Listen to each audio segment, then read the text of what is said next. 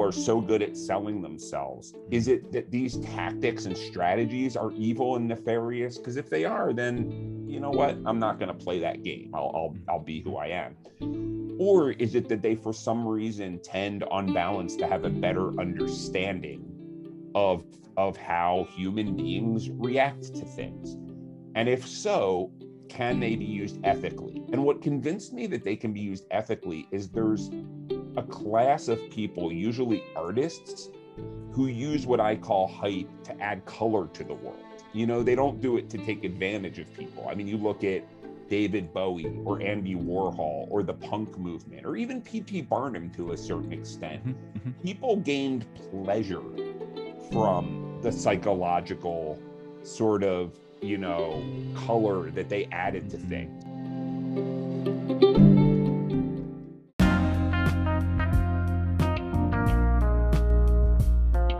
Yo, Ryan Hartley here, host of the Always Better Than Yesterday podcast. Welcome back. If you're rejoining us, thank you for taking your time to spend it with us. And if this is the first time that you have ever pushed play, thank you. I hope that the next 30 to 40 minutes leaves you better than you were before you push play in some way in your heart and in your mind, in your mindset and in your leadership.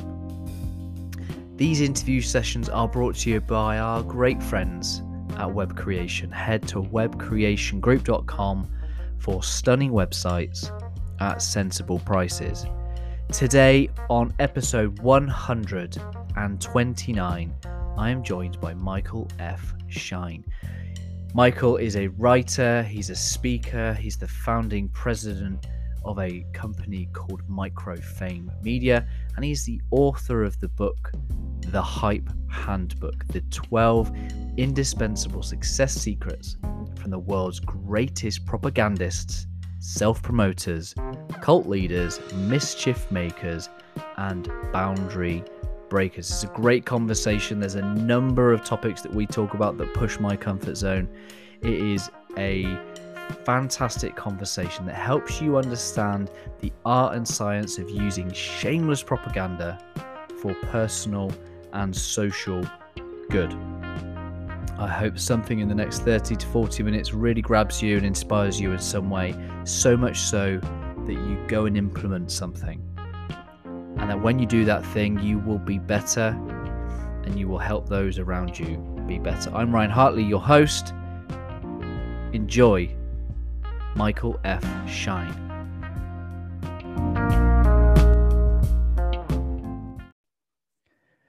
Michael, welcome to the Always Better Than Yesterday podcast. How are you, my friend? I'm doing well. It's great to be here, Ryan. It's amazing. We were just having a little chat off air. We were talking about this uh, this wonderful piece of art that you pulled together, the Hype Handbook. Um, and before we dive into that, I'd love to uh, have you bring to life uh, part of that book, which is about 34 years old, three weeks into you know your wife's pregnant, and you have this vision. What was that vision? Yeah, I don't know if it was a vision or a nightmare. I, I, uh, you know, I was, um, I had always been a pretty um, creative kid in the traditional sense, meaning that I didn't want to go into business. I mean, I wanted to write novels or, or make music, and um, I had done those kind of things. And at the time that um, my baby, who's now 10 years old, is on was on the way, I was a vice president at a uh, company that I had just fallen into, a very hmm. corporate company. I came to it because I needed a job and they were doing something kind of creative. That piece folded. They had us doing this very brass tacks work that I never thought I would do. I'm a hard worker, so I did well. And then I'm in this job, and my title was Vice President of Solution Development. And I was working like a dog, and I had no idea what that title meant. I still don't. And so, like, I just had this vision of my daughter eh, being older and taking me to whatever they call it career day or take your parents to school day or whatever excuse me and um saying like I'm a vice president of solution development at a business process outsourcing company. And I wanted to be a novelist. At one point, I thought it'd be cool to start a record label. And I'm like, you know, I'm in my 30s and I was just in my 20s and I was just in my teens. I'm going to be dead soon and I'm going to be a vice president of solution development. Like I'm doing nothing that I was put on this earth to do. And that was the beginning of a new path for me because it, it scared the living heck out of me.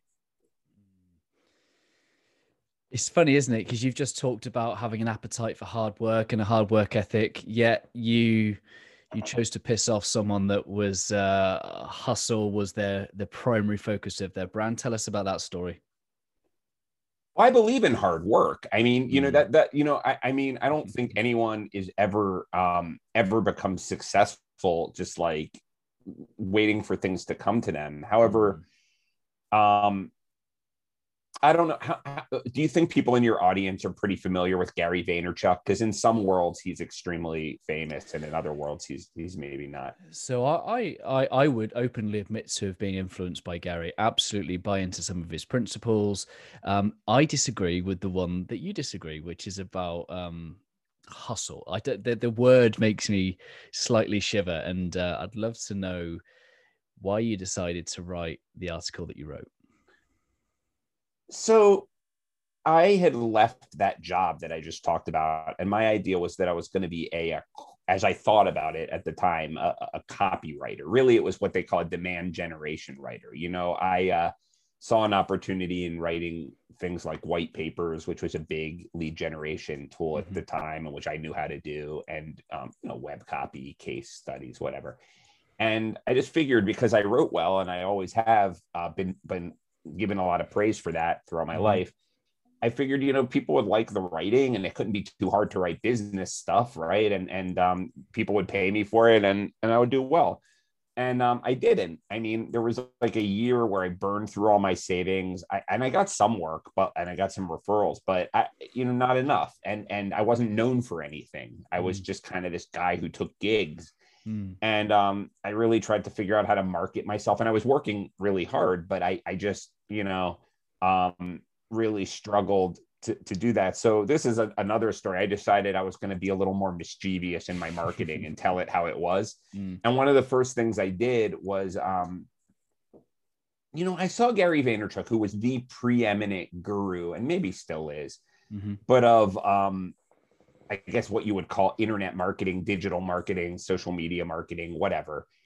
And he he just spent all this time screaming from the stage about how all his young followers needed to hustle. Like he would say, you got to work so hard at promoting yourself that you should sit on the toilet and not stop tweeting while you're sitting on the toilet. And and I was kind of like, well, I don't know. I mean, I, I, I, like what if you're the one making the wine instead of selling the wine? Because his first business was a wine sales company. And I also thought, why aren't his followers as rich as him? It sounds like the more he gives this advice, the richer he gets. And his fans love him more and more. So there's obviously a reason he's giving this advice. And I'm not sure it's to make the lives of, of his of his acolytes any better. So I called him out on this. And um, he got very very agitated. I mean he I, I, was a nobody at the time and he responded to me directly and really took mm-hmm. issue um, mm-hmm. and you know god bless him. I think he's a great business person but he wasn't very coherent in his argument which means i hit a nerve you know? Um, but it was the beginning of my career. I mean picking that fight with him really brought me a lot of attention because a lot of people felt the same way i did. So i guess to answer we could talk about that but to answer your initial question i guess I've always been interested in why people do what they do. So if there's a mm-hmm. prominent guru out there and he's spending easily 50% or more of his time berating his followers about not working hard enough, most of whom do, or else they wouldn't be into Gary Vaynerchuk. Why is he doing that? Is it really because he's concerned that people aren't working hard enough?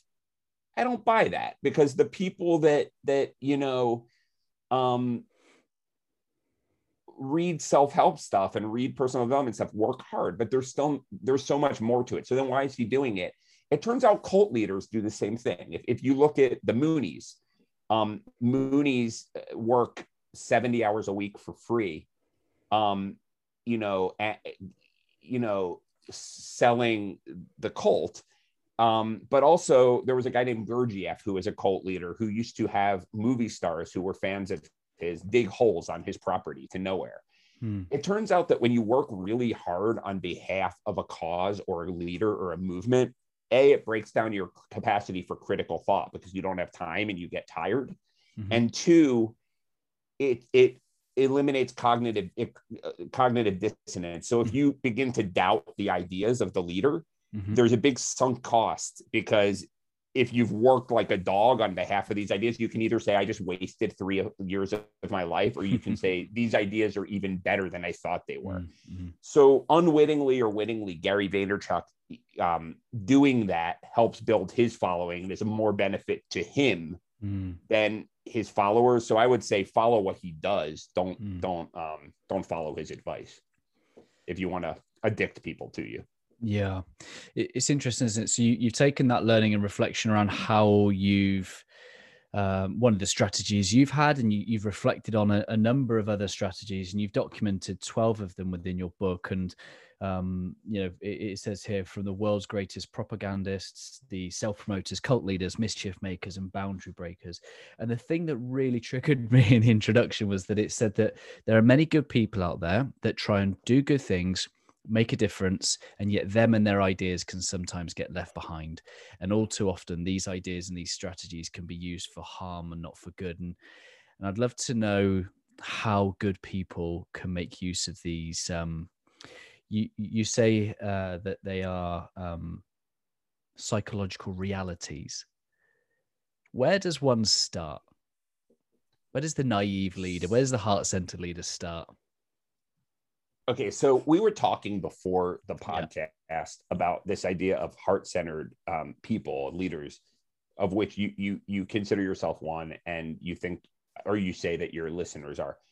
I would say I'm the same way to to a fault. In other words, there are people who come to what I call hype naturally, and and just to tell you, hype, even though it has a negative connotation, I take define it differently. It's it's it's basically any activity that gets people emotional, highly emotional, mm. and in a way that allows you to to um, guide them to take whatever action you mm. want them to take. Mm. Right. So there are people who are very natural at that. I would say it's very clear to me that Gary Vaynerchuk is natural at that. I mean, he was selling baseball cards and making tons of money when he was a kid. He, he's a hustler, you know. Um, Donald Trump is very natural at that. Whatever else he's good at, he's very natural or bad at. He's very natural at that. I'm not. You know what I mean? I mean, I was scribbling stories and writing songs when I was a kid. I was selling nothing. In fact, I was terrible at selling. I'm very um I'm a softy. And now I think of that as a good thing because I think our weaknesses and our strengths are the same.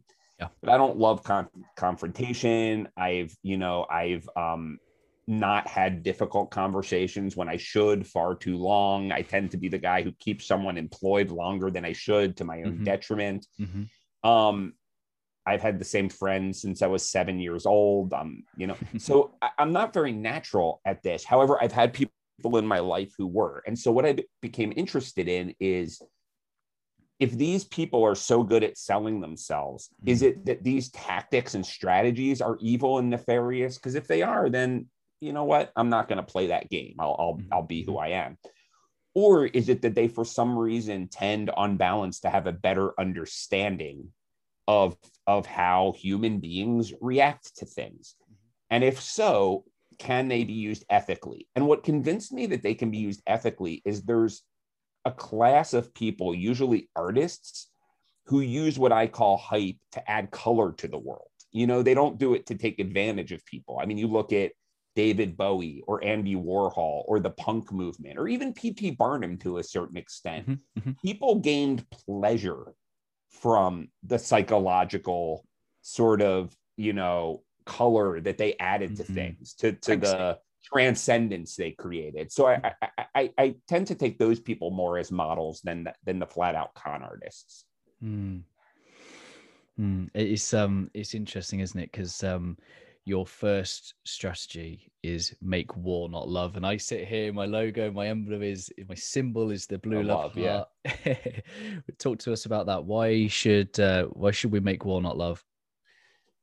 Well, so I picked a fight with a person, uh, and and and that was pretty um, foolhardy of me. It happened to work in my favor. I'm not saying that you have to do that. Mm-hmm. You can pick a f- fight with an idea, right? So, mm-hmm. so let me give you a little bit of background. So,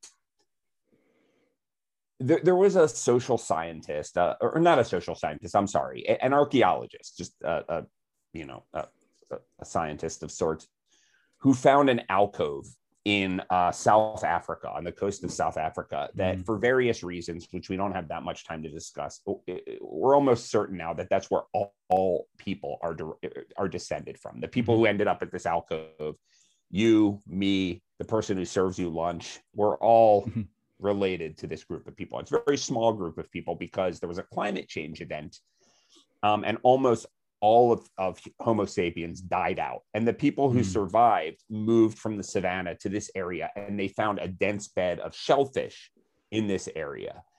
And the thing about shellfish is you don't have to hunt shellfish. It's sitting there for the taking. It's very high calorie, it's nutritious. So these people just had this like oasis of food in a wet area, you know, so so it was great. Now the only thing keeping them from getting this food was other people.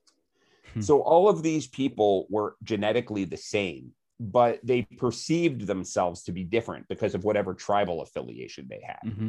So those human beings who were able to cooperate very very well with people they perceived to be like them and simultaneously have a lot of antagonism toward people that they perceive to be not like them, monopolized the shellfish and survived while the other people starved. And we're all mm-hmm. descended from those people, even people with hearts on their on, literally mm-hmm, on their mm-hmm. on their sleeves or on their shirts. So what I'm saying is that we are more attracted to lines in the sand and bold mm. statements and being against than we are attracted to being for. That doesn't mean we don't love people who love their tribe mm-hmm. survived also. So does that mean you have to go around picking fights with people? No, you can pick a fight with an idea. Your fight could be um you know, I don't know. Leaders. Yeah, yeah, climbing to the top, you know, um dog eat dog climbing to the mm-hmm. top is destroying business in the internet era. Mm-hmm. That could be the fight you pick. And then a tribe forms around that idea. Mm-hmm. So love could be your fight. But just being like, hey, this is why I'm great and this yeah. is why you should listen to me, no one cares about that. I mean, I, I try not to be controversial. And, and then um, I read I read your bit where you talked about the moment before you you hovered your your thumb over the or finger over the button yeah, to go publish it. And I, I have the same. Sometimes there are things going on in the coaching industry. I'm like, oh, that's bullshit. And then I I uncharacteristically write a post and and they often usually are the most popular because because what it does is it gives a voice to everyone who's sat there thinking That's the same it it's just so uncomfortable to do that right but it works i mean it just does mm. because if if you're not it's you know it's not just the way we're wired it's also because a it gives a tribe like you said to the people who don't have mm. they feel they're alone in the world and then they hear mm. you saying what you say and they form around you but also I would posit that these fights need to be picked. If a bunch of people are out there giving mm-hmm. harmful, not harmful, but misguided material in the name of making profit for themselves or whatever, why shouldn't you call that out? You don't have to be disrespectful. You don't have to insult their looks. You don't have to insult their children, but can you call out their ideas? I don't know. Mm. Why not? Why is that a bad thing? Mm. I um I really liked the the visual imagery that you gave around aligning yourself to mini Oprahs. What do you mean by that? So I use the example of Oprah because um, we all know that Oprah is this person who, if you back when she had a, sh- a, show and, and, now she has a channel and all that, but back mm-hmm. when she had a show, if you got your book, for example, on her show, or if you were a psychologist or doctor who got on her show, you were suddenly catapulted beyond any of your competition. So, like Dr. Oz was a really successful doctor, good doctor at mm-hmm. the time. Now he isn't because he sells um, cures that have been proven to be completely profit driven and that don't work and that he knows doesn't work. Mm. However, you know, um, he became Oprah's favorite health expert. He was mm. good in his field, but no one knew who he was and he's a celebrity because he wrote on Oprah. Now, the reason I brought that up is because we the rest of us think that the way to build a following is to build it person by person. That's why everyone talks about viral marketing, right? It's this idea that you need to come up with this thing that people find on the internet content or whatever or build this giant network person by person or build an Instagram following person mm. by person a lot of times the reason we think that is because we're buying into the myths that the really successful people buy, you know, eh, put out there because it's a lot more romantic to think that you're building this big following grassroots. Now, there's always part of that. But what's more effective is find the figures in your niche that are the Oprahs of your niche. Unfortunately, we're in the internet era where you don't have to align with Oprah. That's that's that's just as foolhardy, you know. I mean, you don't want to try. People are like, I have a book, I'm going to get on Oprah. Well, good luck, you know. but let's say you're in the, um, I don't know, organic beef jerky, you know, farming industry. I don't know. There's got to be someone in that industry who has all the followers in that industry. And that person is a lot easier to bond with and form a relationship with than Oprah Oprah. And if you can do that, and if you can, and there are ways to nurture that relationship and get them to want to help you, you will catapult over everyone mm. else in the space. I've um, I've often described that concept as like Minesweeper. Do you remember that game that was on? Yeah, the, yeah. It's, it's, like that. So every yeah. now and again, you choose a square and it opens up a few around you, but every now and again, you get this one that just opens up a huge. Right. It's exactly that. Yeah, it's exactly that. That wasn't that a satisfying feeling. There's a whole mm. generation that'll mm. never know that feeling. Yeah. Absolutely, Minesweeper. Yeah, so good. Um, I really like the story that you gave of, of Ryan Holiday. I didn't realize so much about his background and how he was a trickster. And why do you put um, a bit of a caveat? Become a trickster, but only for a limited amount of time. Yeah, and I think Ryan Holiday is the perfect example of this. Um, so there's a character in every mythology called the trickster, almost every mythology. And it's a character who, a, a god, usually a lesser god, Loki, uh, hmm. is the, the the example we all know because of the Avengers movies. but um, it's a god who is amoral. They're neither immoral nor moral, and they play tricks. They they upend the order of things. And in doing so, they usually are also the god of art. They usually create art. They usually are the most creative god. Because the thing is, when we're already in a position of power, which the trickster gods usually don't have power, it's easy to follow the rules. Mm. It's easy to, you know, I have a friend who's a really good electrocardiogram doctor, really top notch. And I wouldn't say he started off with power, but he he went to a good school and he knew exactly what to do. He he, he had to be the best in his field at all stages. But he was valedictorian of his high school, top student in college, did the pre med classes, moved on to chief residency, da da da da da. But if you're trying to do something new, and if you're coming from a from a disempowered background, you don't know what the steps are and it's difficult, right? So you sometimes need to play the role of that trickster god. You need to drum up attention in ways that you have to ask forgiveness for, not permission. You have to do things under the surface. You got to get people angry. You got to get people, make people laugh, all of this. Mm-hmm. And, and, and that gets you attention. The reason I say that it's temporary for most people is that you don't want to be the perpetual clown. Like Dennis mm-hmm. Rodman was a really good basketball player, but other than basketball players, no one knew who he was. And then he dated Madonna, and Madonna taught him that he needed to be. I mean, this is what people think flamboyant. And when he was on the Bulls, he dyed his hair. He wore Pearl Jam T-shirts, which in mm-hmm. the NBA was a big deal for whatever reason. In the '90s, you know, mm-hmm. he mm-hmm. pierced his nose and dressed in a dress, and he became a bona fide star, even for mm-hmm. non-basketball fans. But it's now what 30 years later and he's still playing that role and he's a clown. Mm. he, the only person who will give him an audience is kim jong-un which is a disgrace you know and he's just he's just uh playing this same tired role. He forgot who he really is. What ryan holiday did that was so good is he um has it's funny it's very ironic with him because if you think of him he's a young guy but you think of him as like an elder. He rarely cracks jokes. He's very serious. He holds people to this high stoic standard, you know. Mm-hmm. Um, he started out though as like the the um, director of marketing for American Apparel, and their marketing was they were a brand new clothing company in a very crowded environment. So he would do things like he would hire a porn star, Sasha Grey, for very cheap amount of money, mm-hmm. and and have her pose naked with like bars in front of whatever, you know, in socks for a clothing company.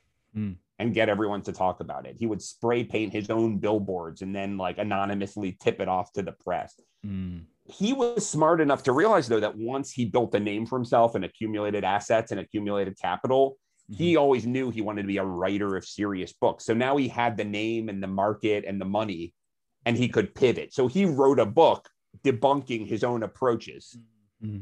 And wiping the slate clean Mm. while benefiting from them at the same time. So you got to know when to pivot depending on when your goals are. I don't want to use the word pivot. That's a horrible word, but you know Mm. what I mean. I get shift it. I get to it. the new yeah, yeah, Yeah. yeah. Uh, I'm conscious of your time, and I've got one curious question. Why do you think the um, the movement of the early church was so successful? You talk about Saint Paul in your in your book. Why do you think that that that particular movement was so successful? I mean, I think there are a lot of reasons. I mean, full books have been written on why Christianity succeeded when like Mithraism, which was another religion of the Mhm. time that was very popular, failed.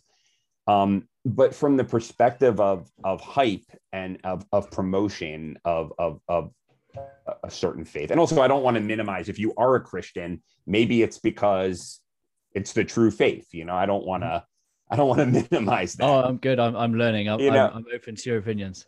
Yeah um i'm not a, i'm not a christian but i'm saying w- what do i know? Right? But what i do know is there were a lot of human beings who were also at least in part very responsible for its spread. Mm. and it wasn't jesus and it was not the early apostles because they very much thought of themselves as jewish who just happened to believe in in some different things. So they ate kosher they circumcised their sons as jewish people are wont to do uh, which at the time was not very appealing to mainstream Romans. Um, they didn't shave, you know, they weren't permitted to shave, which Romans tended to do. Um, so it was small. I mean, people think of St. Paul as having come to Christianity when it was already this religion. There were like 200 Christians at the time that, that St. Paul joined. And what St. Paul realized was that he had never met Jesus and he realized the world needed to understand this gospel and, and embrace this gospel, but they definitely weren't going to embrace it as just an offshoot of Judaism. So he made it very Roman. So um, there, uh, he was from Tarsus, and in Tarsus, there's uh, another religion. I think it is Mithraism, where you stand under a statue of a bull, and they sacrifice a bull, and blood comes down, and you, you know, and and by through the blood, you are redeemed um you know there there there, um there there are all these different ceremonies that he basically took wholesale and incorporated into christianity to make it palatable for um for romans. You know he got rid of the kosher eating he got rid of circumcision. I mean he, he got rid of all of this. So the idea here is that people are very reluctant um, on a neurological level to embrace rapid change or change that Mm. that is too close to what I mean change that is too broadly sort of um, afar from what they're used Mhm. to. And if you try to thrust new ideas on people like that, especially all at once, their cortisol will kick in and they'll reject it. But if you can wrap your ideas, especially your new ideas, Mhm. in familiar clothing and introduce them slowly, you can get even the most radical ideas to be accepted. Mhm. You talked there around cortisol, and one of your chapters is about managing your internal state, which is important to manage that. So, what are some of the internal states that we need to uh, be mindful of and, and, and to create? Well, I'm surprised this chapter didn't alleviate the triggering that I gave you in the early chapter because I know I got you uh, upset in the first chapter, but maybe this chapter, uh, you know, alleviated some of that because, you know, I did some research on on why so many bad people are good at mass psychology, are good at building huge followings and driving lots of emotion around Mhm. themselves. Because I think we can all agree that a lot of the people who create these massive followings, people frothing in the mouth to do whatever they say, there are good people who do it, but I think we can all agree that the most prominent examples are some of the most nefarious characters Mm. in, in history. So is that because these strategies and tactics in themselves are evil? Because if they are, I want nothing to do with them. I mean, I don't want to cheat people and harm people, right? It turns out though that people with what's a category of personality disorders called antisocial personality disorder, you know, um, extreme narcissism, malignant narcissism, um, psychopathy, sociopathy. When they have done research, like they, they'll put these people into artificially induced stressful situations and compared to the population at large, their pulse won't go up. So, mm. what that basically means is that they're very detached because of the, the lack of empathy or whatever. They can kind of view things as a chessboard. Mm. They can kind of like look at people and say, okay, what do I need to do without emotion getting in the way to get the result I want? So, mm. that can have some really negative consequences, but it's also effective. So, if you, I, I, I like to say that I wrote this book on hype. If I could myself follow every single law in here to the T, I would be richer than Warren Buffett. But my emotions get in the way, right? Mm. So the idea is how do you keep enough emotion to be an ethical person, mm-hmm. but not let unrealistic emotions get in the way. Like, so you say, I'm triggered. I don't want to pick a fight, even though I'm not hurting anyone because it's not who I am. And your heartbeat starts going. And so you just don't do it. Mm. Well, what if instead you worked on yourself? I don't mean you, but anybody. You worked on whether it's meditation or martial arts or eating the right way, and you calmed your internal state. So you can say, okay, my heartbeat isn't going fast. Let me look at this rationally. Is this mm-hmm. fight that I'm picking really going to hurt anyone? Or is it just that my heart was racing and I interpreted it negatively? Mm-hmm. And then you can make more informed decisions without unrealistic emotions getting in the way. It could be therapy, you know, whatever. But when you're reacting emotionally and when you're in a reactive state instead of a proactive state, it, it's really tough to um, to become a good marketer of any kind, let alone a good hype artist, as I call it. Mm. What does the phrase "always better than yesterday" mean to you? Yeah, I mean, I think it's a, another version of um, an internal version of what I call give the babies their milk before you give them their meat. This idea of, you know, if you want to convince someone of something, and I talk about this in the book, you know, don't try to introduce it all at once, introduce it in stages. And before they know it, they'll be on your page. Mm. And I think you can do that with yourself. I mean, if if if you're like, you know what, I'm um, 30 years old and I'm not a CEO of a multi-million dollar company, so I suck and there's no way I can get there. Well, that's a tough place to be in, but we behave that way all the time. We don't start diets because we're not already 30 pounds mm-hmm. lighter. So if you can instead be thinking, how can I make the smallest executable step toward wherever I want to get every single day? And mm-hmm. even if some days you take a step backwards, if you do that most days, before you know it, you'll be a completely different person. Mm. On the topic of um, young billionaires, what is it that, about Jack Dorsey that annoys you so much? Oh, you saw that that tweet. I don't know. I, you know, he obviously started a great company, whatever. I just, I'm a real jerk, aren't I? I don't know why I say these things publicly, but I guess I need to, you know. He just strikes me as this guy who, in his own mind, and I'd like to see what you think about this. But in his own mind and in his public persona, he's like Mr. Enlightened. He's got the the long beard now, which he didn't used to have. We both have beards, but it's like obviously this cultivated, like mm. wise man thing. Mm. He meditates for six months straight. He's like, but meanwhile, you know, he's, he's trying testifying to compete with Jim Carrey. Yeah, you know, but meanwhile, he's testifying in front of Congress, mm. and and it's very clear that his motive is personal you know gain. I mean he he his he, he, a lot of stuff that was very harmful to democracy was done on his platform. And this enlightened being did nothing about it until the tension got so high that that it was bad for his pr so i just i guess i just there's so many people who are out there trying to look like the good guy and they're very holier than now. And it's very surface level. But when you really dig into the stuff it, it's like the person who wants to save Africa, but they don't talk to their own children, and their children grow up without a father. You know, mm. I, I, hmm. just I don't know. I have a pet peeve, and I, he like typifies that guy to me. I mean, what's your thought? I mean, am I wrong? Am I off base? Well, uh, the way you've just described it, absolutely love that, and um, I think there's a, a huge awakening, or there, there needs to be one, particularly in the influencer world, where if there's a gap between what you say, what you genuinely think, and what you believe doesn't mirror what you say and what you do, I I hope for a, a culture where we call that out. And and, Right. and, I, and I hope that those companies or brand reputations they they start to crumble because because they get too many people that Im- imitate and mimic and look up to that stuff. Right, exactly. Secondly, there's a reason I don't use Twitter, and if it reflects, and I any- shared that on Twitter. So sorry. So I'm I'm I'm not exactly Mister. Um, you know, Yeah, no, no, all good. But um. Uh, yeah, I, I think I think Twitter is a space for lack of accountability and and and um, what do I want to say? Bullying veiled in free speech. A hundred percent. I, I agree. I, and I should, you know, it's funny. I, I I went off of Facebook for about four months, both because of the ethical piece and also just because it was making me less happy. Mm, And I was happier.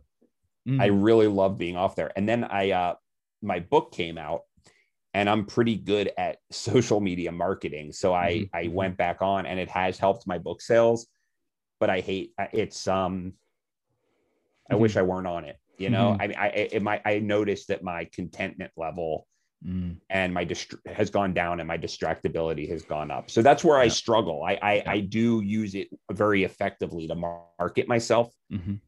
but at the same time, yeah, it's not a positive Mm.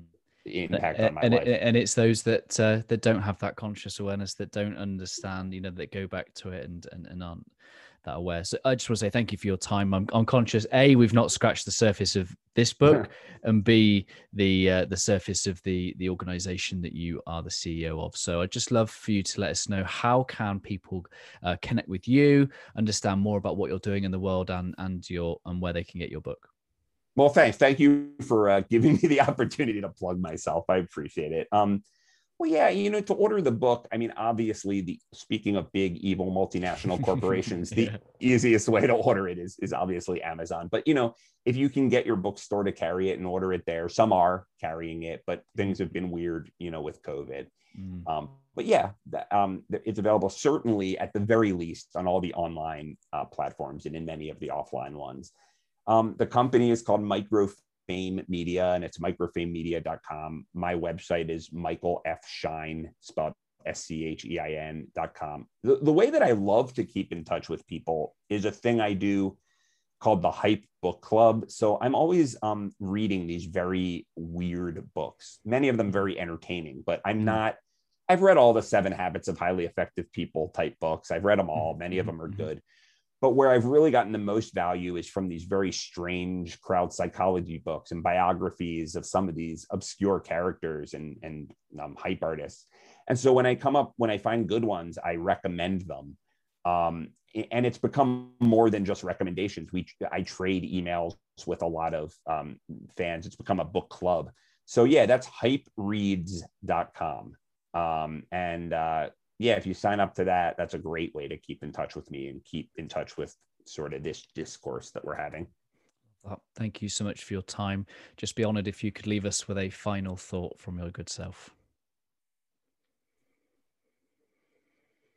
Yeah, I, I just hope that um, you approach this conversation with an open mind. Um, anyone listening, um, I, I, I'm well aware that well-meaning people, our self-perception of ourselves doesn't include being known as something like a hype artist, and that's why I took back the term. You know, it's kind of Mhm. like the word punk used to be a negative thing, and and Mhm. some people have done some great, great work under the name punk. Even the word queer, you know, the LGBTQ community has um, taken that word, which used to mean weirdo, in a very derogatory sense, and made it a positive thing. So, if we could build an army of people who are actually savvy about building emotion and attention around really beneficial ideas, ideas that bring people together instead of dividing them on on a deep sense. You know what I mean? Mm. Not about picking Mm. fights with bad Mm. ideas, like what you're doing. You know, I mean, um, pro love messages, pro creativity messages. I think it would be a really good antidote to some of the kind of nasty characters who are so good at this, who have who have steered us in the wrong direction over the last couple of years in particular. So, Mm, um, yeah, I hope you'll approach these ideas with an open mind. love that. Michael, thank you so much for your time, my friend. Thank you, Ryan. This was an absolute blast.